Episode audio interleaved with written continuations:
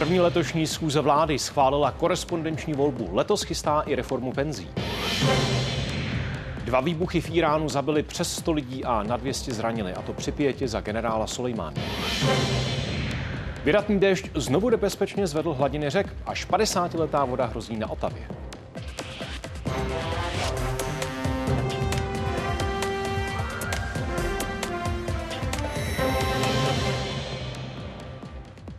Události jsou připravené, přejeme vám dobrý večer. Oba s Martinem vás vítáme. Vláda schválila zavedení korespondenční volby pro české občany žijící v zahraničí. Podle návrhu by takto mohli poprvé hlasovat už příští rok ve sněmovních volbách. Jednu z priorit tak kabinet odsouhlasil hned z kraje roku. Kromě toho letos plánuje prosadit důchodovou reformu anebo rozhodnout o dostavbě jaderné elektrárny Dukovany.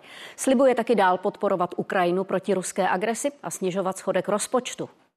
Co se týká dalších priorit, eh, ty jsou také jasné. Budeme pokračovat v investicích a budeme se snažit o to, abychom rozhýbali, a ono už se to děje, eh, investice do dopravní infrastruktury a to, aby se skutečně stavilo, aby se otvíraly nové silnice a dálnice. Ministři dnes taky při příchodu na zasedání připouštili, že by měl kabinet začít lépe vysvětlovat své kroky. Právě vládní komunikaci kritizoval v novoročním projevu prezident Petr Pavel.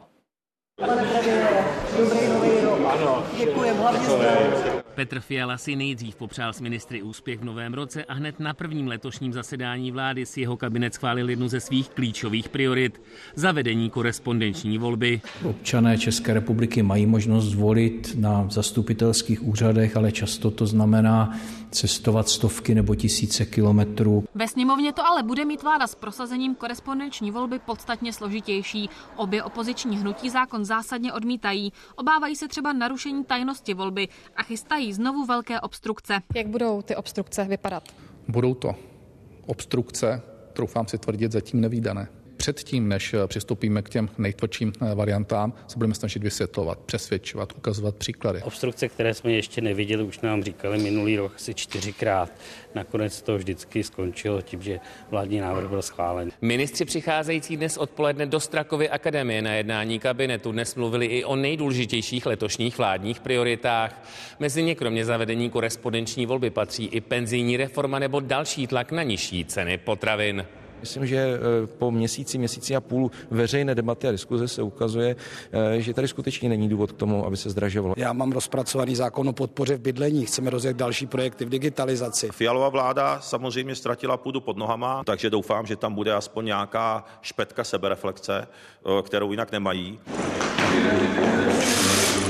Ještě před zasedáním vlády se dnes sešel Petr Fiala s Petrem Pavlem na tradičním novoročním obědě prezidenta s premiérem za účastí jejich manželek. Ladíme spolu agendu, třeba zahraničně politickou a další věci, ale toto mělo skutečně charakter společenského setkání. Už ve svém novoročním projevu odsud z balkonu Pražského hradu prezident kabinetu vytkl jeho komunikaci. Řekl, že se vládě nedaří vysvětlovat její kroky a reformy. Ministři oprávněnost této prezidentovy kritiky připouštějí a dnes tvrdili, že chtějí vládní komunikaci komunikaci zlepšit. Jsem zpytoval svědomí a myslím si, že i v komunikaci své osobní jako ministra kultury mám rezervy, takže rozhodně budu chtít v letošním roce více vysvětlovat. Neodmítám eh, žádnou příležitost k rozhovoru, k pozvání do jakéhokoliv eh, typu eh, média a takto si myslím, že bude pokračovat každý člen vlády. Samozřejmě potřeba je vysvětlovat, ale sebelepší vysvětlování prostě nikoho nenatchne pro vysokou inflaci to se spraví až tím, že ta inflace klesne. Na lepší vysvětlování vládních kroků se chce zaměřit i premiér Petr Fiala. Petr Vašek a Kateřina Samková, Česká televize.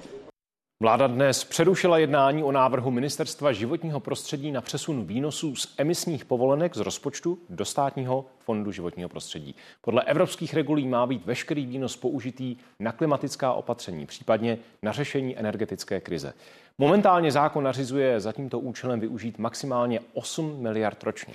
Dražba povolené kloni vynesla přibližně 18,5 miliardy. Letos hladíkův resort odhaduje asi 24 miliard. Schválený rozpočet ovšem počítá skoro s 41 miliardami. Cena povolenky se aktuálně pohybuje kolem 80 eur, to je zhruba 2000 korun za tunu CO2. Na rekordní ještě o 600 vyšší hodnotu se dostala loni na jaře. Rozpory eh, tam panovaly už z doby připomínkového řízení a můžu říct, že se to točilo víceméně kolem diskuze, jestli vlastně o tom výnosu má vlastně rozhodovat vláda nebo má mít nějaký svůj jako vlastní poradní orgán. Dosud se ty peníze rozpustily ve státním rozpočtu, co bylo, což bylo vůbec nejhorší, protože jsme nemohli sledovat, jak se s nimi vlastně nakonec naložilo. Vláda taky o 30 dní prodloužila namátkové kontroly na československé hranici. Potrvají do 2. února. Česko zavedlo přísnější režim loni na začátku října, aby pomohl zmírnit příliv nelegálních migrantů, kteří se snaží z východu dostat na západ Evropy.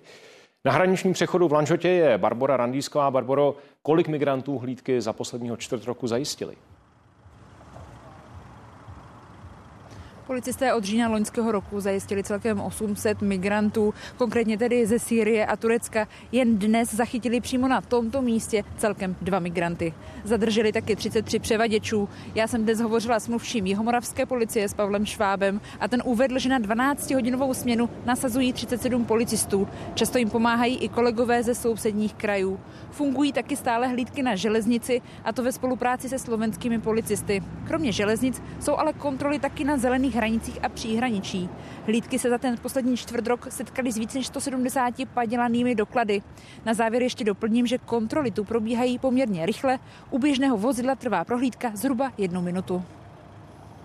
Vládní priority rozeberou i dnešní události komentáře v duelu místo předsedy sněmovny z Hnutí Ano Karla Havlíčka a předsedy poslaneckého klubu ODS Marka Bendy. Na události pokračují. Už za chvíli třeba odpovíme na to, jestli se nemocnice po protestech lékařů na začátku roku vrátily do běžného režimu. Přes 100 mrtvých a téměř dvě stovky zraněných si vyžádali dvě exploze v Iránu nedaleko Hřbitova, kde se konala vzpomínková akce na počest bývalého velitele iránských revolučních gard. Kasim Soleimani zemřel po americkém útoku v roce 2020. Patřil mezi nejvlivnější představitele země. Úřady označili výbuchy za dílo teroristů. Nikdo se k ním zatím nepřihlásil. Irán zažil nejhorší teroristický útok od islámské revoluce v roce 1979. V půlmilionovém Kermánu na jihu země vybuchly dvě silné nálože. Na místní hřbitov v tu chvíli právě mířil velký průvod. Lidé si přišli připomenout čtvrté výročí násilné smrti generála Kásima Soleimányho iránského hrdiny i kmotra mezinárodního islamistického teroru, kterého zabila americká raketa. Prvnímu výbuchu došlo ve tři hodiny odpoledne, když se lidé seběhli, aby pomohli zraněným, došlo k druhému výbuchu. Většina mučedníků a zraněných pocházela z exploze. Obě exploze dělilo 10 až 15 minut, podle všeho s jasným úmyslem, aby druhá nálož údajně schovaná v odloženém zavazadle zabíjela i přivolané záchranáře. Ke krvavému teroru se zatím nikdo nepřihlásil. Nejhorší útoky z poslední dekády má na svědomí místní odnož islámského státu. V zemi operuje také Al-Qaida a suničtí separatisté. Ministr vnitra zanechal mnohoznačný vzkaz. Budeme reagovat se vší rozhodností. Nepřítel se chce pomstit za ránu, kterou dostal od osy odporu. Všechny nemocnice v Kermánu mají pohotovost. Mezi dvěma stovkami zraněných je velké množství pacientů v kritickém stavu. Iránská vláda už na zítra vyhlásila státní smutek. Jakub Santo, Česká televize. A otázka pro zpravodaje v oblasti Davida Borka je jasná. Kdo by tak za tím útokem mohl stát? Tohle je samozřejmě vysoce spekulativní téma, ale já neutíkám z té otázky. Řeknu to takto. Kásim Soleimani, zaznělo to z části už v reportáži, byl mimořádně polarizující a mimořádně významnou osobností Blízkého východu pro své stoupence. A my jsme třeba loni natáčeli v Bagdádu a Bagdád je plný billboardu Kásima Soleimányho. Byl zosobněním eh, asertivní podoby šítského islámu, která z Iránu vyzařuje do celého Blízkého východu. A přímou úměrou, nebo spíše nepřímou úměrou, eh, byl zároveň v očích oponentů této představy Blízkého východu s tělesněním zla. Čili nepřátel měl evidentně dost a načasování a místo toho útoku, tedy eh, místo, kde je hrob Soleimányho a výročí jeho zabití, tak jasně svědčí o tom, že to byl vzkaz směřovaný k postavě uh, Kásima Soleimányho. A jenom připomenu, že opravdu ty dva velké teroristické útoky z poslední dekády, nebo dekády a půl, tedy Čabahár a Ahvás, uh, tak měli, uh, bylo tam několik organizací, které se k tomu přihlásily a spojovalo je to, že to byly buď to suničtí extremisté, sunický islám považuje šítský islám často za protivníka, anebo to byli arabští separatisté, protože Chuzestán, což je pohraniční provincie Iránu, který zdaleka není většinově uh, perský a zdaleka není zcela uh, šítský, tak považují uh, také svůj život v Iránu za něco, co chtějí změnit. Čili to jsou směry, kterými můžeme v tuto chvíli uvažovat, ale jak říkám, nikdo se k tomu nepřihlásil a ani iránská oficiální místa zatím nikoho neoznačila za pachatele tohoto útoku. Ústavní soud zveřejnil harmonogram, podle nějž projedná stížnost na pomalejší valorizace důchodů z loňského června. Začne se jí zabývat za týden. Stát měl původně penzistům v průměru přidat přes 1700 korun. Nakonec to bylo o tisíc míň. Sněmovna změnu schválila narychlo v legislativní nouzi kvůli neutěšenému stavu veřejných financí. 71 opozičních poslanců ji proto obratem napadlo jako neústavní. O valorizaci důchodu bude rozhodovat plénum ústavního soudu, to znamená všichni soudci a soudkyně dohromady. Projednají ho veřejně a vyslechnou dva ministry a několik odborníků z oblasti ekonomie. Na poprvé ale rozhodnutí určitě nepadne. Hrozí nové záplavy. Vltava v Českém Krumlově vystoupala na třetí stupeň.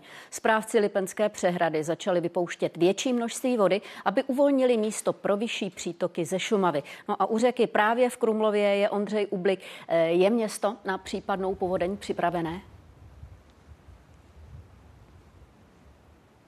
Ano je, povodňová komise nechala na ta nejkritičtější místa, třeba tady na nejnižší místo v Českém Krumlově, nainstalovat pytle s pískem a uzavřela všechny náplavky. Jen pro představu, tamhle za námi ve tmě na druhé straně by byla za normálního stavu řeky vidět náplavka s posezením, teď je vše pod vodou a voda dosahuje až ke dveřím domu. Lipenská přehrada očekává ten největší povodňový přítok zítra ráno a dopoledne, až 250 metrů krychlových za sekundu. Přesto i díky připravené retenční kapacitě nebude sem dolů do Českého Krumlova pouštět více vody než v tuto chvíli. Tu povodeň totiž zvládne pojmout. Záležet tak bude hlavně na tom, kolik vody naprší mezi Lipnem a Českým Krumlovem. To by mohlo ještě hladinu tady ve městě zvednout a podle předpovědí i více než o Vánocích. A vzestupy hladin hrozí i jinde. Jak se na to lidi chystají nejen v Krumlově, ukážeme kolem půl osmé. Návrat k plánovaným zákrokům a běžné pracovní době. Lékaři po celém Česku stahují výpovědi z dobrovolných přesčasů. Část nemocnic tak od ledna začala fungovat ve standardním režimu. V některých zařízeních ale vyjednávání s odbory ještě nejsou u konce. Lůžkové oddělení pediatrické kliniky fakultní Tomajerovy nemocnice před měsícem, uzavřené kvůli protestu lékařů proti přesčasům. Dnes už na pokojích odpočívají malí pacienti. Rušno je na chodbách i ve vyšetřovnách. Takže 20 ml do pegu bez K běžné pracovní době se tu vrátili začátkem ledna. Sloužící lékaři budou v práci maximálně 24 hodin. Budeme se snažit ty služby rozepisovat tak, aby třeba jich někdo neměl sedm a někdo tři, aby se ta hodnota těch přesčasů pokud možno dodržela. Pokud budou překročit překročení, tak budou vlastně odpovídajícím způsobem ohodnoceni. Ze 160 lékařů, kteří ve fakultní Tomajerově nemocnici podali výpovědi z dobrovolných přesčasů, jich je oficiálně stáhla asi polovina. Ředitel nemocnice ale očekává, že se další doktoři brzy připojí. Oni slíbili, že ty všechny výpovědi stáhnou, takže byly určité teď mezivánoční dny, tak já tomu nechávám určitě ještě čas a pacienti, kteří byli odložení, tak, tak se zvou, takže nemocnice funguje v naprosto normálním režimu teď. Tady ve fakultní nemocnici Brno stáhlo výpovědi z přesčasů 95% všech lékařů. S těmi zbývajícími vedení ještě pořád vyjednává. To v Uherskohradišťské nemocnici stáhlo výpovědi zatím jen 8 lékařů z 690. Už měsíc tady nefunguje pohotovost pro dospělé. Stále probíhají jednání s lékařským odborovým klubem a finalizuje se eh, kolektivní smlouva. Doufáme, že k té dohodě dojde v následujících dnech. V brzkou dohodu s lékaři doufá i vedení nemocnic v Pardubickém kraji. Postupně podepisují nové smlouvy a stejně tak se obnovuje i provoz na jednotlivých odděleních, třeba na ortopedii. Zkusíme vohnout to koleno, jo? Pojďme. No, děláte pokroky. První týden ještě máme eh, mírné omezení. Od příštího týdne už jedeme eh, standardně na dva sály každý den, plný počet operací. V prosinci je přitom museli zredukovat na méně než polovinu. Pro odložené pacienty teď budou muset najít nové termíny. Krajské redakce a Klára Ješinová, Česká televize. Kijev a Moskva si vyměnili největší počet válečných zajaců od začátku ruské invaze na Ukrajinu. Domů se vrací 224 ukrajinských vojáků a 6 civilistů. Opačným směrem pak 248 příslušníků ruských ozbrojených sil. Přestože mírové rozhovory mezi oběma stranami neprobíhají, výměny válečných zajaců ano. Ta poslední byla v srpnu. Za necelé dva roky od ruské invaze byly na frontové linii vážně zraněny desítky tisíc ukrajinských vojáků. Podle zdravotníků se nejčastěji jedná o poškození končetin s třepinami. Operace a následné rehabilitace trvají dlouhé měsíce. Ještě před rokem čelil nepříteli na frontové linii. Teď svádí 25-letý Artyom osobní boj na nemocničním lůžku. Mě amputovali mm-hmm. dva palce. Amputovali mi dva prsty a po operaci no mi tenhle nechali narůst. Mhm. Potřeboval škálim doktoři vylizali mě stehna. Eh, z bedra mrštvu i narostly. Více než 20 složitých operací a 8 měsíců v péči lékařů, kteří se snaží pacientu místo amputace vždy končetinu zachránit případě ženi to jinak nešlo. Jakmile no, proto stále šukajte vítra v poli. Neuvidíte. Rozrobляte, zvykate do celého výrobu, Na umělou končetinu. A budu si na ní pak zvykat. Život je dál a já jako- si ho budu užívat. Trochu stanu robokopem, no to normálně. Válečných veteránů na Ukrajině každým měsícem přibývá. Zároveň jejich zranění vyžadují dlouhou léčbu. Jen tato soukromá klinika ošetřila více než 270 vojáků. Pacienty vybírá i sám chirurg. Zaměřuje se hlavně na ty nejsložitější případy.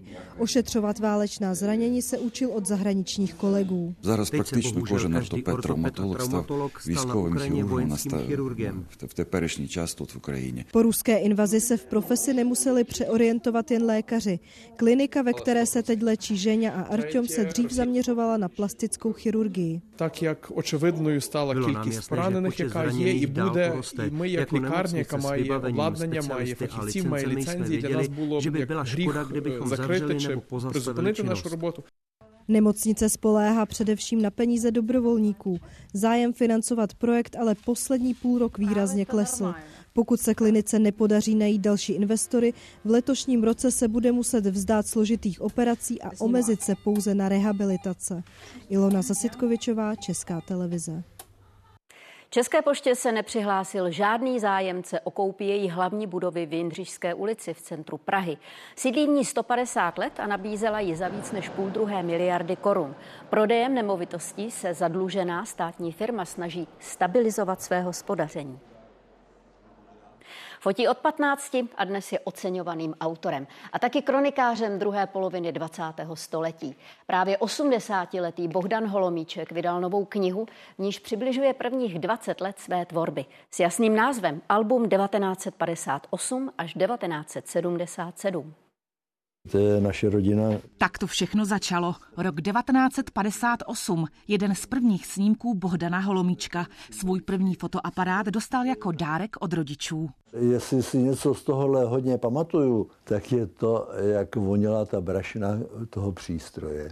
To si pamatuju naprosto přesně a to mě utkvělo do dneška. Tu brašničku mám furt schovanou s tím foťákem. Kniha je svědectvím každodennosti. Takto v roce 1968 zachytil náladu po okupaci Československa. K fotce připsal, co teď a co potom. O necelý půl rok později vyfotil v Praze místo, kde se upálil Jan Palach.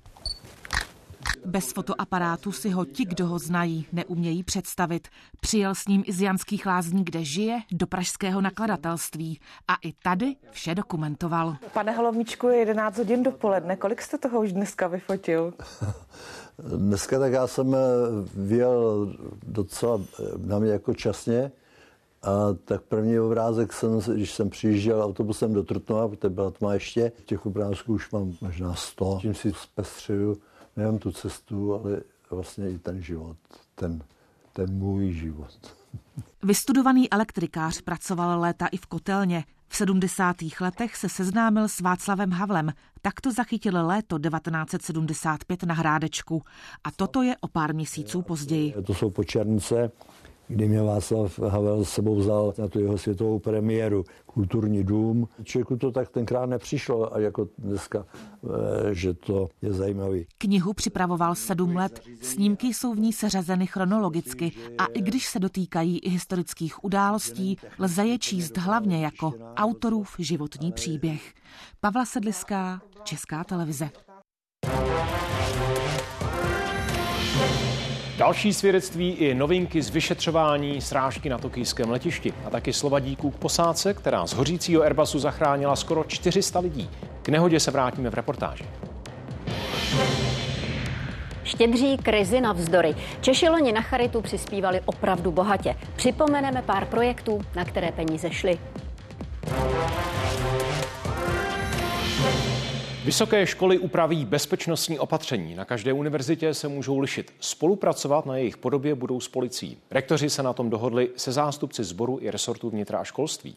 Setkali se takto poprvé od tragických událostí v budově Pražské filozofické fakulty. Pracovní skupina připraví taky dlouhodobou bezpečnostní strategii.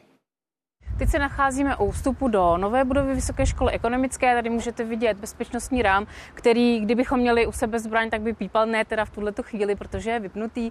My je zapínáme ve chvíli, kdy zde máme hlášenou nějakou mimořádnou bezpečnostní událost. Třeba při opakovaně hlášených bombách v budově, ať se anonymní výhrušky nikdy nepotvrdily. Je to opatření, které se dá zavést podle mého názoru na určitou omezenou dobu, protože tam je nezbytné nejen mít ten rám, ale mít tu vyškolenou obsluhu k tomu. Co ale funguje nepřetržitě u dalšího vchodu je průchod přes turnikety na čipovou kartu. Jestli budou taková opatření stačit, anebo ne, ještě před jednáním rektorů s ministrem školství a policií jasné nebylo. V poledne Mikuláš Beck představuje výsledky. Posiluje se už kontakt mezi univerzitami a policií. Ta dál proškolí zaměstnance univerzit, kteří budou kolegy a studenty připravovat na krizové situace, jako byla ta před dvěma týdny na Filozofické fakultě v Praze. Střelec tam zavraždil 14 lidí. Změnit se má i přístup k vyhodnocování případných rizik. Já si myslím, že úplně nebude tím řešením plošné zavádění eh, těch rámů, ale je třeba standardem ve Spojených státech, že nemůžete sebou na univerzitní půdu přinést velké zavazadlo. To se zřejmě projeví i na univerzitách v Tuzemsku. Na každé škole ale opatření nakonec můžou vypadat jinak. To už bude předmětem diskuze mezi představiteli této školy konkrétní a případně naším specialistou. Karlova univerzita v nejbližších dnech rozešle na svých 17 fakult dokument s návrhy opatření, která by zohledňovala specifika jednotlivých budov. Rozšířit by se na nich měl například varovný systém, který by v krizové situaci rozesílal SMS s instrukcemi. Pro celou řadu škol to může být nový náklad. Takže uh vy asi víte a vnímáte, jak vysoké školy opakovaně upozorňovaly na chronické podfinancování svého provozu. Zatím na něj budou moct čerpat peníze z evropských zdrojů. Na VŠE už vědí, na co část z nich využít. Na odpolední poradě vedení se po schůzce s ministrem dohodli, že od poloviny ledna zavedou nová pravidla v odkládání objevných zavazadel. Časem taky posílí kamerový systém. Denisa Kotková, Česká televize. Oběti masové střelby zítra, tedy dva týdny po tragédii, připomene průvod studentů. U hlavní budovy Pražské filozofické fakulty je Petr Adámek. Petře, jakou formu organizátoři pro pětní akci zvolili? Zítřejší happening organizují přímo studenti a studentky Filozofické fakulty s tím, že připojit se může kdokoliv, kdo by chtěl vyjádřit solidaritu s lidmi zasaženými touto tragickou událostí. Eh, organizátoři tu svoji akci nazvali nám všem, pětní průvod obětí Fildy. V půl druhé se účastníci sejdou na ovocném trhu, poté po úvodním slovu se vydá tichý průvod celetnou ulicí směrem sem k hlavní budově Filozofické fakulty Univerzity Karlovy. Cestou se čelo průvodu rozdělí na dvě části a účastníci pomalu obestoupí budovu kolem dokola. V podstatě vytvoří takový, eh, takový lidský řetěz. Eh, k tomu by mělo dojít kolem 15. hodiny a následně bude zapálen památný oheň na náměstí Jana Palacha. Organizátoři žádají účastníky, aby dbali pokynu policie a aby se, eh, aby se vyvarovali jakýchkoliv, ať už politických, náboženských nebo jakýkoliv jiných eh, hesel nebo, nebo proklamací, aby v podstatě nenarušili pětní ráz celé té akce. Lidovecký ministr práce Marian Jurečka se v médiích omluvil za večírek, který se v sídle jeho resortu konal v den střelby na Filozofické fakultě. Uvedl, že dlouho plánované předvánoční setkání začalo ve tři odpoledne a že on sám až v sedm večer zjistil víc informací o tragédii. Minister teď uznal, že situaci mohl vyhodnotit rychleji a večírek ukončit dřív. Meteorologové potvrdili, že minulý rok byl v Česku rekordně teplý. Průměrná teplota se přiblížila 10 stupňům Celsia. To je o půl druhého stupně víc, než bylo obvyklé v posledních třech dekádách. Jde taky o vůbec nejvyšší hodnotu od roku 1961, kdy úřad začal průměr sledovat. V Srážkově byl rok 2023 normální. Obrovského uznání se dostává posádce japonského letadla, která včera dokázala v Tokiu bezpečně dostat všech 367 cestujících z hořícího stroje. Piloti a letušky se i v dramatické situaci do detailu drželi nacvičeného nouzového plánu. Pomohli i pasažéři, kteří přesně plnili dané pokyny. Příčiny srážky Airbusu A350 s menším letounem krátce po přistání úřady stále vyšetřují.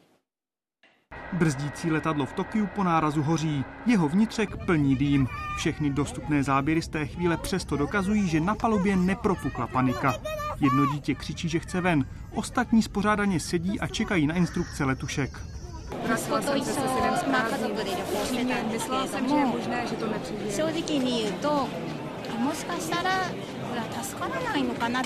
Vnitřní komunikační systém přestal fungovat. 12 členů posádky proto předávalo ostatním pokyny megafony. Jakmile stroj zastavil, otevřeli nouzové východy se skuzavkami. Kvůli ohni a poškozenému podvozku pouze dva vepředu a jeden zadu. Během pěti minut stačilo všech 379 lidí letadlo opustit.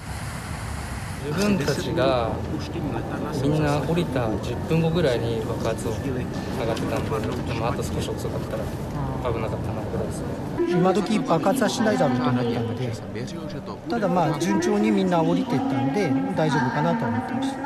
Rozhodovali vteřiny. Airbus A350 už je vyrobený z kompozitních uhlíkových materiálů, které lépe odolaly nárazu a díky nimž se oheň udržel prvních 90 sekund v jediné části letadla. Klíčovou roli se hrála i disciplína cestujících. Nechali všechna zavazadla na palubě a šli rovnou k východům. Je to opravdu zázrak. Posádka je úžasná, že dokázala všechny vyvést uličkami ven tak rychle. Krátce na to zachvátili plameny celé dopravní letadlo. Po šesti hodinách z něj zbyla jen ohořelá kostra, stejně jako z letounu pohraniční stráže, ve kterém zahynulo pět lidí. Úřady už zveřejnili přepis komunikace pilotů obou strojů z řídící věží těsně před strážkou. Připravíme tento objektivní materiál, který pomůže k vyšetření nehody. Z dokumentu vyplývá, že pilot Airbusu dostal povolení k přistání. Naopak menší letoun koordinátoři provozu vyzvali, ať se startem počká. Na konečné závěry ale podle vyšetřovatelů ještě brzy. Jakub Netl, Česká televize. Starosti s rostoucí hladinou toků v Česku zatím nekončí. Předpověď varuje před extrémními srážkami hlavně na Šumavě a to až do zítřka. Spadnout tam může i 90 mm na metr čtvereční. Hlavně v povodí Otavy se proto čeká výrazný vzestup hladin. Meteorologové mluví až o 50 leté vodě. Je to ta nejníž položená oblast v Česku. Za Děčínem jsou břehy Labe jen kolem 120 metrů nad mořem. I proto tady ještě pořád neodezněly ani následky silných dešťů kolem Vánoc. Voda doteď nevydala ani některé silnice. Při zvýšené hladině Labe tu pravidelně zatápí i tu jedinou, která vede do děčínské části Dolní žleb. Jedinou spojnicí mezi prostředním žlebem a dolním žlebem jsou tak vlaky. I záchranáři sem teď musí jezdit vlakem, je na to vyčleněný jeden motorák. A teď to ani nevypadá, že by se to mělo v dohledné době změnit. Od včerejšího poledne hladina řeky opět stoupá. Povodňové zábrany máme postaveny u Tyršova mostu. V případě, že by nastoupala voda až k ním, tak zase bude v pohotovosti ehm, požární družstvo, které bude odčerpávat případné průsaky. Důvod předpověď intenzivního deště na dnešní večer a zítřek. Vltavská kaskáda kvůli tomu zrychlila odpouštění vody, aby měla větší rezervu. V Krkonoších a v Orlických horách by mělo napršet 40 až 60 a v, na Šumavě by to mohlo být až 90 mm srážek. Budou stoupat hladiny řek, které odvodňují především Šumavu a tam může být eh, i výrazně překročen třetí, tedy nejvyšší stupeň povodňové aktivity.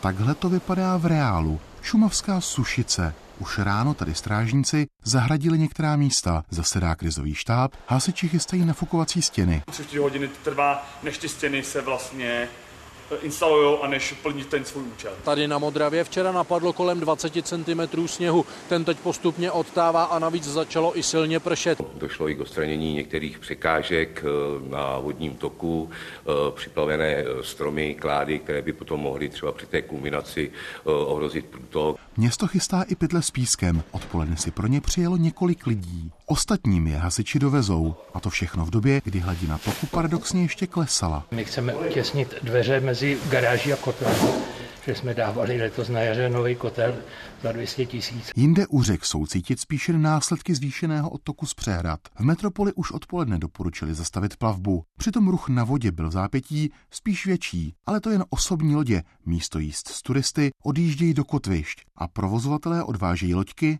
nebo plovoucí stánky. Z předpovědních modelů ale vyplývá, že ty srážky budou hodně lokalizované a budou se týkat hlavně Šumavy a Českého lesa. Lidé na dolních tocích je tak i díky vlivu Vltavské kaskády pocítí podobně jako tady v Praze. První stupeň povodňové aktivity a voda zalévá jenom náplavky. Krajské redakce a Jan Beránek, Česká televize. Očekávanou povodeň může kromě vydatného deště umocnit i zmíněný vítr a rychlý úbytek sněhu. Toho je na horách tolik, že kdyby všechen rozstál, naplnil by celou Slabskou přehradu. Víc než polovina veškeré vody ve sněhu leží ve výšce pod 900 metry nad mořem. Nejvíc ho je v Plzeňském a Královéhradeckém kraji. Další vodu přidá déšť. Na Šumavě může za celý dnešek a noc napršet přes 60 litrů na každý metr čtvereční. Řeky na severovýchodě Čech budou podle modelů kulminovat ještě během dnešní noci. Naopak na západě a jihu Čech dosáhnou hladiny maxima až zítra večer. Pak se postup povodňové vlny zpomalí. Do Prahy by měla dorazit až v sobotu ráno. Hlavně během zítřka se tak na českých tocích budou objevovat všechny tři stupně povodňové aktivity. Při povodňové bdělosti zůstávají řeky ve svých korytech. Hydrologové ale na ně dohlížejí častěji. Druhý stupeň, tedy povodňová pohotovost, znamená, že na některých místech už se voda může rozlít. Většinou jsou ale škody jen minimální. Zaplavení větších čtvrtí nebo celých obcí hrozí při třetím stupni, tedy povodňovém ohrožení. A pokud voda dál stoupá, vyhlašují hydrologové v rámci třetího stupně ještě extrémní ohrožení. To jsou povodně, které se opakují třeba jen jednou za 50 let. Vladimír Piskala, Česká televize. Přípravy na velkou vodu v Českém Krumlově už jsme viděli. Odtok z Lipna se během dne zvýšil ze 70 na 90 kubíků za sekundu. Majitelé domů, penzionů a restaurací tak nikoli bez obav sledovali, kam až Vltava vystoupá. Rybářská ulice v Krumlově. Do fasády domu Pavla Hanzala narážejí vlny. Do rána stoupla voda o 10 cm na 212. Už je to únavný, hlavně byl jsem lidi chodit jak na atrakci. Tady tak jako stojíte vy, tak sem chodí plno lidí se koukat a říkají, bude voda, nebude voda. Z jeho penzionu odjeli dopoledne poslední hosté. Uvnitř je teplo a hlavně sucho. Okénko je pořád výš než hladina. To je vlastně nejnižší bod, eh, kam by nám mohla vlíst voda do nemovitosti. Takže jste na to připravený? Jo, jo, to je s tím musíte počítat. Uvidíme, až to sleze dolů, tak co udělá i fasáda a podle mě, jestli bude mrznout, jo, tak se to zase odločí odlepí. I jeho soused z Rožmberské bašty má od Vánoc starosti. Voda natekla do sklepa, kde má mrazáky a Vltava je už i na dvorku za dveřmi. Máme zavříno teď na týden, takže nemůžu odsaď odjet, musím furt čerpat. Dneska je to od těch 10 cm vejš a jak říkali, že teď pustí dalších 20 kubíků, no tak to je zhruba od 15 cm. Lipno musí upouštět. Vltava v Krumlově znovu překročí třetí povodňový stupeň. Radnice v poledne varuje majitele nemovitostí a připravuje písek. Dobrý, dobrý. Rozvážíme pytle, děláme je přímo na místě, jsou povolány služby města. Vltava na jezu u Jelení lávky je rozbouřená. V Krumlovském mlíně počítají s tím, že zaplaví terasu. Majitel zvýšil bariéry v objektu. I vodoplavba připravuje zázemí na velkou vodu. Všechny těch věci, přístroje, počítače půjdou o nějaké patro nahoru. Připravíme se na to nejhorší. Závisí to na srážkách a přítocích do Vltavy. Lidé od řeky doufají, že se nebude opakovat povodeň z roku 2013. Martin Štěpánek, Česká televize, Český Krumlov. Před silným deštěm a záplavami varují meteorologové taky v Německu, Velké Británii a nebo ve Francii. Právě tam vyrazil 18 člený tým českých hasičů s technikou. Země požádala o pomoc na unijní úrovni, Praha odpověděla první. Že pojedou do Francie se dozvěděli včera v 9 večer. Odjíždějí hasiči, kteří mají zkušenosti ze zahraničních misí, převážně ale z požáry. Pocity smíšené, eh, víme, že jsou to povodně, bude zima, nejsou to běžné takové ty letní povodně. Sebou mají nejmodernější techniku, dvě velkokapacitní čerpadla, obojživelný vůz Argo a záchranný člun. To větší čerpadlo má výkon 1500 litrů za vteřinu. Prakticky tak výkonná čerpadla jsou celkem unikátem v celé Evropě. Není potřeba obav k tomu, že by v České republice tato čerpadla chyběla. Cílovým místem je město Saint-Omer. Ze zaplavených oblastí na severu země francouzští hasiči musí evakuovat lidi na záchranných člunech. Voda stále neopadá. Na sever Francie dorazí čeští hasiči zítra odpoledne a hned se zapojí do záchranných prací. Musíme si projet zasažené oblasti a vytipovat vhodné lokality, kde ta čerpadla půjdou nasadit. Ve Francii bude 18 člený tým dva týdny. Pokud to bude potřeba, připravené je i jejich střídání. Kateřina Geriková a Richard Samko, Česká televize. Situaci na řekách budeme samozřejmě dál sledovat, ale v událostech ještě nabídneme další témata. Třeba pohled do Pražské zoo, kde se narodilo po osmi letech zdravé gorilí mládě. Smrt Sáliha Aruriho, druhého nejvýznamnějšího muže islamistického hnutí Hamás, vyvolává emoce na Blízkém východě. Zabila ho střela vypálená v úterý v podvečer na dům v jižním Bejrútu. Jeruzalém se oficiálně nevyjádřil. Pozornost se teď upíná k tomu, jaká bude reakce militantních protiizraelských skupin, zejména hnutí Hezbollah, které vede už tři měsíce z jižního Libanonu sporadické útoky na Izrael. Úterní podvečer na předměstí Bejrutu tmu najednou vystřídal záblesk. Fasádou třípatrového domu projela střela a zničila byt, ve kterém pobývala dvojka politického byra Hamásu. Izrael oficiálně smrt jednoho z předáků islamistického hnutí Hamas nekomentoval. Nebudu komentovat to, co tady nebo jinde zaznělo. Soustředujeme se od počátku na bitvu proti Hamasu. Zbylé špičky Hamásu zůstávají naživu. Jahja Sinwar se patrně skrývá někde v Gaze. Ismail Hania se zdržuje v Kataru. Izraelci označili likvidaci lídrů Hamásu po 7. říjnu za jeden ze svých cílů. Už stejný měsíc izraelská armáda zničila Aruriho dům na západním břehu. Aruri fungoval v nejužším vedení Hamásu, co by emisár pro otázky diplomacie a vojenství. Jednal třeba v Sýrii. Zde je jeho schůzka s iránským ajatoláhem Chamenejím. V poslední době pobýval v Libanonu. Koordinoval s tamním hnutím Hezbalách útoky na Izrael. Hamás označil zabití Aruriho za terorismus a přislíbil Izraeli odplatu. Podobně se vyjádřily i další islamistické skupiny na Blízkém východě. Na západním břehu se konaly demonstrace. Hamás zároveň přerušil jednání o možném příměří v Gaze a propuštění rukojmích. Izraelská armáda je ve vysoké pohotovosti. Je nezbytné vyhnout se jakýmkoliv eskalačním krokům, obzvláště v Libanonu. Francie bude nadále toto poselství předávat všem hráčům, přímo či nepřímo angažovaným v tomto regionu. Svět čeká, zda úterní úder v Bejrútu naplno otevře válku i na severní izraelské frontě. Z Izraele David Borek, Česká televize. Policie už řeší 96 případů schvalování střelby na Pražské filozofické fakultě, oznámil to ministr vnitra. Zároveň upozornil, že vyšetřovatelé budou proti takovým případům dál postupovat velmi rázně, aby to mělo odstrašující účinek. Ostravská huť Liberty ani její dodavatel energií, firma Tamech, stále nezahájili provoz. Do práce se dnes mělo vrátit přes 6 000 zaměstnanců obou společností. Doma jsou už 14 dní a minimálně ještě týden tam zůstanou. Tamek skončil v úpadku, protože mu Liberty nezaplatila za energie. Samotná huť pak musela provoz zastavit. Petr Zegzulka je už třetí generace, která v Huti pracuje. Na Rourovně strávil profesní život jeho děda i otec. Můj otec to bedlivě sleduje, bude mít teď v lednu 81 let. Jo. Je to pro něj velice těžké. Včera jsem s ním mluvil a říká, že je to až nepochopitelné, jak to mohli nechat tak daleko dojít. Tisíce zaměstnanců, kteří měli na dnešní směnu dorazit, nakonec zůstali doma. Není to vůbec dobrá zpráva jak pro tento region, tak vůbec pro Českou republiku, protože eh, ocel je strategická surovina a mnohé země kolem nás považují ocel jako prvek národní bezpečnosti. Petr Zegzulka byl v práci naposledy 21. prosince. Od té doby provoz stojí. Že by to byl úplný konec, nevěří. V žádném případě nesmyšlím, že to padne, protože bych tu práci nemohl dělat A budeme to táhnout do konce, aby to nepadlo. My tady máme své kořeny. Do provozu Liberty v těchto dnech stále dochází přibližně 400 zaměstnanců. Ve třech směnách drží takzvané bezpečnostní hlídky. Dnes například kvůli blížícím se mrazům vypouštějí vodu z potrubí. Musíme z důvodu zákonu, jelikož máme rozvodný pod napětím, mít zodpovědné osoby elektro, které, které dělají vlastně součinnost eh, pro hasiče, kdyby došlo k požaru a tak dále a zároveň vždycky máme nějakou hlídku ze strojní údržby. Dodavatel energií firma Tamech už je v insolvenci. Do řízení se přihlásilo zatím 12 věřitelů. Mezi nimi i těžební OKD.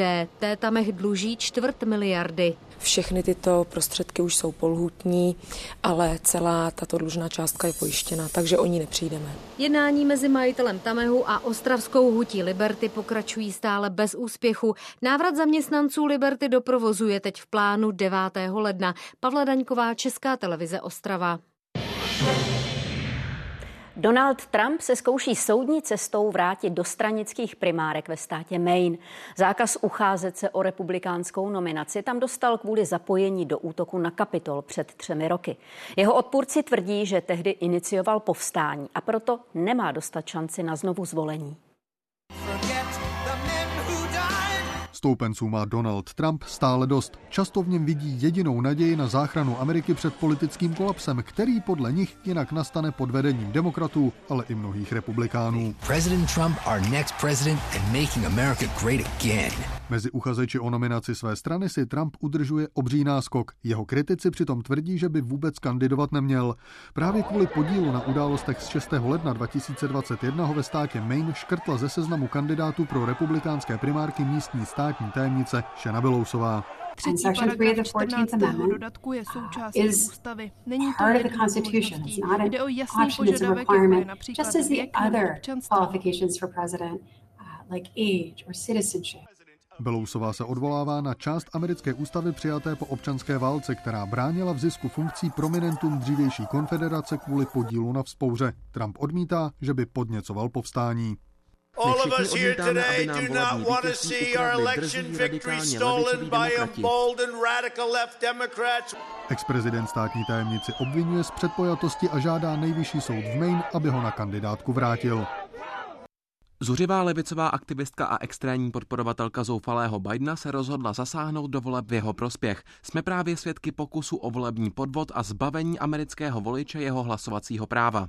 Stranické primárky začínají už za necelé dva týdny v Ajově. Vyškrtnutí ze seznamu kandidátů může Trumpovi ubrat voliče. Nejde přitom jen o Maine. Stejný problém má i v Kolorádu. Další překážkou jsou čtyři soudní procesy, kterým čelí. Dva z nich se týkají právě jeho chování po minulých volbách.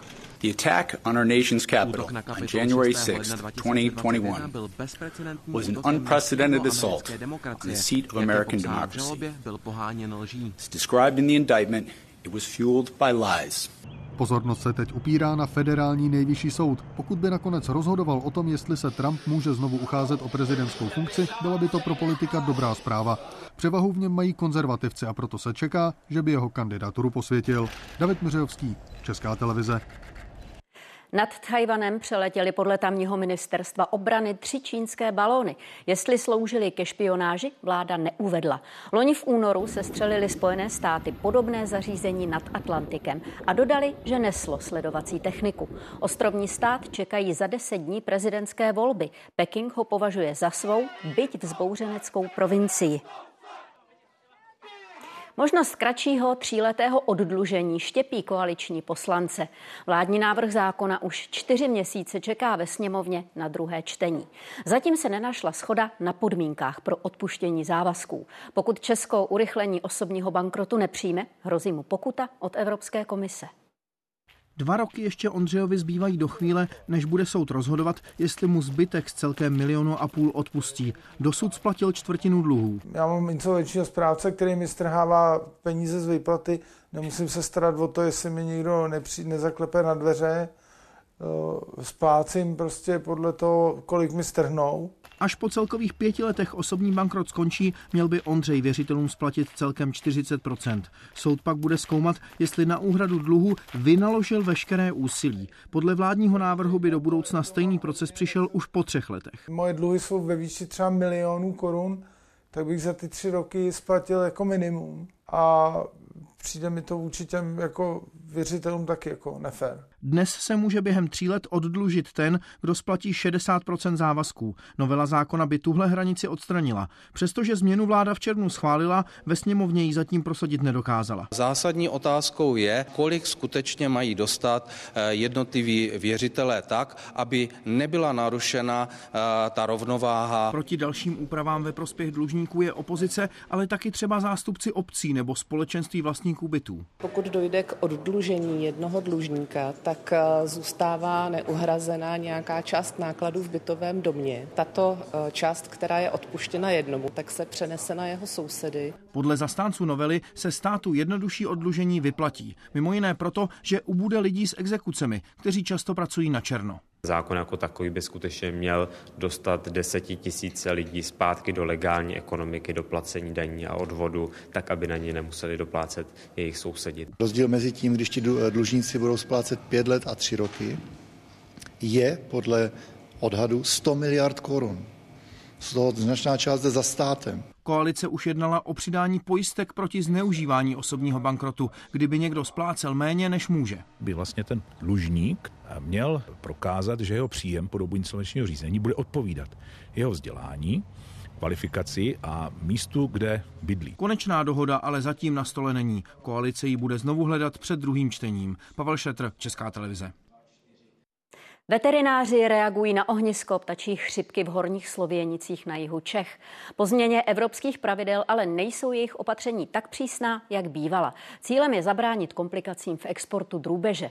Chovatelé si mají zvířata zabezpečit a všechny nakažené slepice byly utraceny. Tak dáme jim napapat. Skoro u každého domu v Horních Slověnicích, kde se objevilo ohnisko ptačí chřipky, chovají obyvatelé drůbež. Většině se nákaza zatím vyhnula. Já se jmenuji pan Kohout, tady máme uvnitř asi tři kohouty, takže mluvíte přímo s náčelníkem. Veterináři nevyhlásili ochranná pásma. Umožnila to změna evropské legislativy. Díky tomu nehrozí omezení vývozu české drůbeže kvůli nákaze. Není to v těch velkochovech, takže mm, za, zaplať pán Bůh za to, je to nový institut. No pojďte vy, potvory! Chovatelé by měli zvířata uzavřít a hlavně zabránit tomu, aby se ke krmivu a vodě dostali volně žijící ptáci. Právě oni pravděpodobně nemoc přinesli. Dneska se to vyplatí pěstovat slepice, prodávat vejce, když ani nechtějí žrát. Tamhle jsou slepice ve výběhu, tady taky. Chceme se zeptat, jestli víte o ptačí chřipce. No víme, samozřejmě. Veterináři se snažili rozeslat starostům obcí instrukce přes datové schránky. Ta veterina poslala nám tu datovou zprávu. Včera jsem telefonoval na nějakou krizovou linku, tak jsme se dozvěděli, že se vlastně zatím nejedná o nic závažného. Podle veterinární zprávy nefungovaly datové schránky, jak měly. Zprávy se rychle šířily i jinak. Z televize, no. A, a dcera mi to volala. Takže je máte ve výběhu. No, ve výběhu. Tak jak vám říkám, slepičák je malej a na tom prostoru oni se rvou. Jo. A krmivo, podestýlku a vodu. A to mají vevnitř. Testy ale prokázaly ptačí chřipku, která se může přenést na člověka. Chovatelé by si tak měli hlídat i vlastní zdravotní stav. Martin Donát, Česká televize Jižní Čechy. Kriminalisté zadrželi dva muže podezřelé z toho, že v Praze prodávali desítky kilogramů kokainu ročně. Při zatýkání a dalších prohlídkách detektivové našli 12,5 kg této drogy, nejvíc v metropoli za poslední roky. Zajistili i miliony korun a dvě pěstírny konopí. Dvojici hrozí 12 let vězení. Podle policie její odhalení ovlivní trh s kokainem v hlavním městě. Češi zůstali štědří navzdory ekonomickým obtížím. Velké dárcovské platformy potvrzují, že i loni lidé na charitu přispívali ve velkém. I když někteří dárci ubyli, jiní zase posílali víc peněz. Ročně to v Česku bývá kolem 12 miliard korun. Teovi je rok a půl. Na první pohled šťastné dítě, které se ale narodilo s těžkou formou dětské mozkové obrny. Dítě se spastickou kvadruparezu v podstatě když není dobře cvičené, tak nemůže hýbat rukama, nemá funkční jemnou motoriku, nemůže chodit. Díky pravidelné speciální rehabilitaci se jeho stav zlepšuje. Na to ale rodičům docházely peníze. Založili sbírku. Cílem bylo vybrat za dva měsíce milion. Stalo se něco naprosto neuvěřitelného. Ten milion si vybral za dva 24 hodin. My jsme z toho byli úplně pav. Sbírka Natea byla jednou z více než dvou a půl tisíce, které se na platformě Donio loni uskutečnily. Vidíme oproti roku 2022 100% nárůst. Nám se podařilo vybrat nějakých 560 eh, milionů korun. Tou nejvyšší byla sbírka na léčbu dvouletého Martina se vzácnou formou genetického onemocnění. Vybralo se 151 milionů korun. Neskoro dvouletá Lída se narodila v 29. týdnu. Vážila jen málo přes tisíc gramů. Den porodu uh, jsem měla už tak vysoký krevní tlak, že to prostě uh, ani na porodním sále, kde jsem byla na pozorování, už ani kapačky nepomohly. Jsme se domluvili, že bude lepší to těhotenství ukončit. V porodnici se seznámila s Markétou Řehořovou z rodičovské organizace Nedochlubko. Ta ji pomohla se v problematice předčasně narozených dětí zorientovat. Pravidelně vybírají peníze na projekty na platformě Darujme, loni přes 2 miliony korun. My bychom jiným způsobem asi ne, ne, to nezvládli nazbírat tak velké množství peněz. Darujme CZ je určeno pro dobročinné organizace. Loni jich bylo 1300, vybralo se přes 430 milionů korun. Neustále roste v Čechách počet dárců a počet darů, ale dá se říct, že se projevila trochu ta ekonomická krize a že ten počet těch dárců a těch darů nerostl tak rychle jako v předchozích letech. Že jsou Češi štědří, potvrdil třeba i benefiční díl soutěže České televize Stardance. Diváci podpořili Centrum Paraplé rekordní částkou. Celkem poslali přes 25 milionů korun. Pavla Kubálková, Česká televize. Po odstavení přímo do Kovošrotu osud téměř 150 vagónů z brněnského depa. V osobní dopravě tam taky dosloužilo 11 lokomotiv. České dráhy se jich zbavují po velké obměně vozového parku na Jižní Moravě. Místo starých vlaků vozí cestující v okolí Brna už víc než rok hlavně Morávě, tedy soupravy, které si kraj nechal vyrobit na zakázku. Tento vagón se ale na koleji v budoucnu znovu vrátí, i když v jiné podobě. Kovový šrot z ní totiž poslouží na výrobu nových vlaků. Nové gorilí mládě v Pražské zoo narodilo se včera večer samici Duny. Podle vedení přišlo na svět rychle a bez komplikací. Zahrada má takový, zahrada má takový přídustek skoro po osmi letech. Během dne byla rezervace JA, kde primáti přebývají pro návštěvníky nepřístupná. Zítra už se zase otevře, ale s přísným zákazem focení a natáčení. To by mohlo gorilí rodinu rušit. Je to první mládě narozené v novém pavilonu. Odborníci zatím neví, jestli je to sameček nebo samička a tak neví ani to, jak se bude jmenovat. To mládě od začátku funguje velmi dobře, ehm, mělo hned od začátku uchupovací reflex, pokoušelo se pít, teď už pije mateřské mléko, čili všechno je v pořádku. Nový přírůstek je vnukem nebo vnučkou samičky moji, prvního gorilího mláděte narozeného v Pražské zoo v prosinci 2004. Dcera moji, samička Duny, se narodila ve Španělsku. Pak byla převezená do Prahy a spolu se samcem Kisumem se stali rodiči. Samec Richard, který v pražské zoo žije už přes 20 let, se tak stal pradědečkem. Richard je takzvaně přereprezentovaný, to znamená, že ta jeho genetická linie je velmi silně zastoupená v evropském chovu goril. Eh, tak eh, měl tedy zákaz rozmnožování. I proto se gorilí rodina rozdělila. Richard zůstal ve starém pavilonu a ostatní se přesunuli do pavilonu nového. A na cestě už je další Kisumovo mládě. Narodit by se mělo zhruba za čtvrt roku. Matkou tentokrát bude Dunina babička, 30-letá Kijivu. Tu jejich přítomnost tady vnímáme jako prostředek, jak upozornit na to, jak jsou gorily úžasné, na to, že jsou ohrožené a také získat prostředky na jejich ochranu v Africe, konkrétně tedy v Kamerunu, kde působíme. Deštné lesy ve střední Africe, ve kterých žijí, jsou totiž ohrožené intenzivní těžbou a problémy dělají i pytláci. Anna Marie Keblůšková a Martin Lulák, Česká televize. Události komentáře dnes rozeberou chystaná univerzitní opatření po střelbě na Pražské filozofické fakultě. V debatě s ministrem školství zahnutí stan Mikulášem Bekem. Zítra budeme kromě rozvodněných řek sledovat třeba i výsledky státního rozpočtu za minulý rok. Ministerstvo financí oznámí, jak moc v mínusu země hospodařila. Tolik události, děkujeme, že sledujete nejen je, ale i českou televizi jako takovou. Přejeme příjemný zbytek večera. Teď už branky body vteřiny, které budou dnes plné hokeje. Podrobnosti má Barbara Černošková. Dobrý večer. Čeští junioři se po vítězství nad Kanadou chystají na mistrovství světa na dalšího favorita. Jejich soupeři budou zítra v semifinále šampionátu Švédové.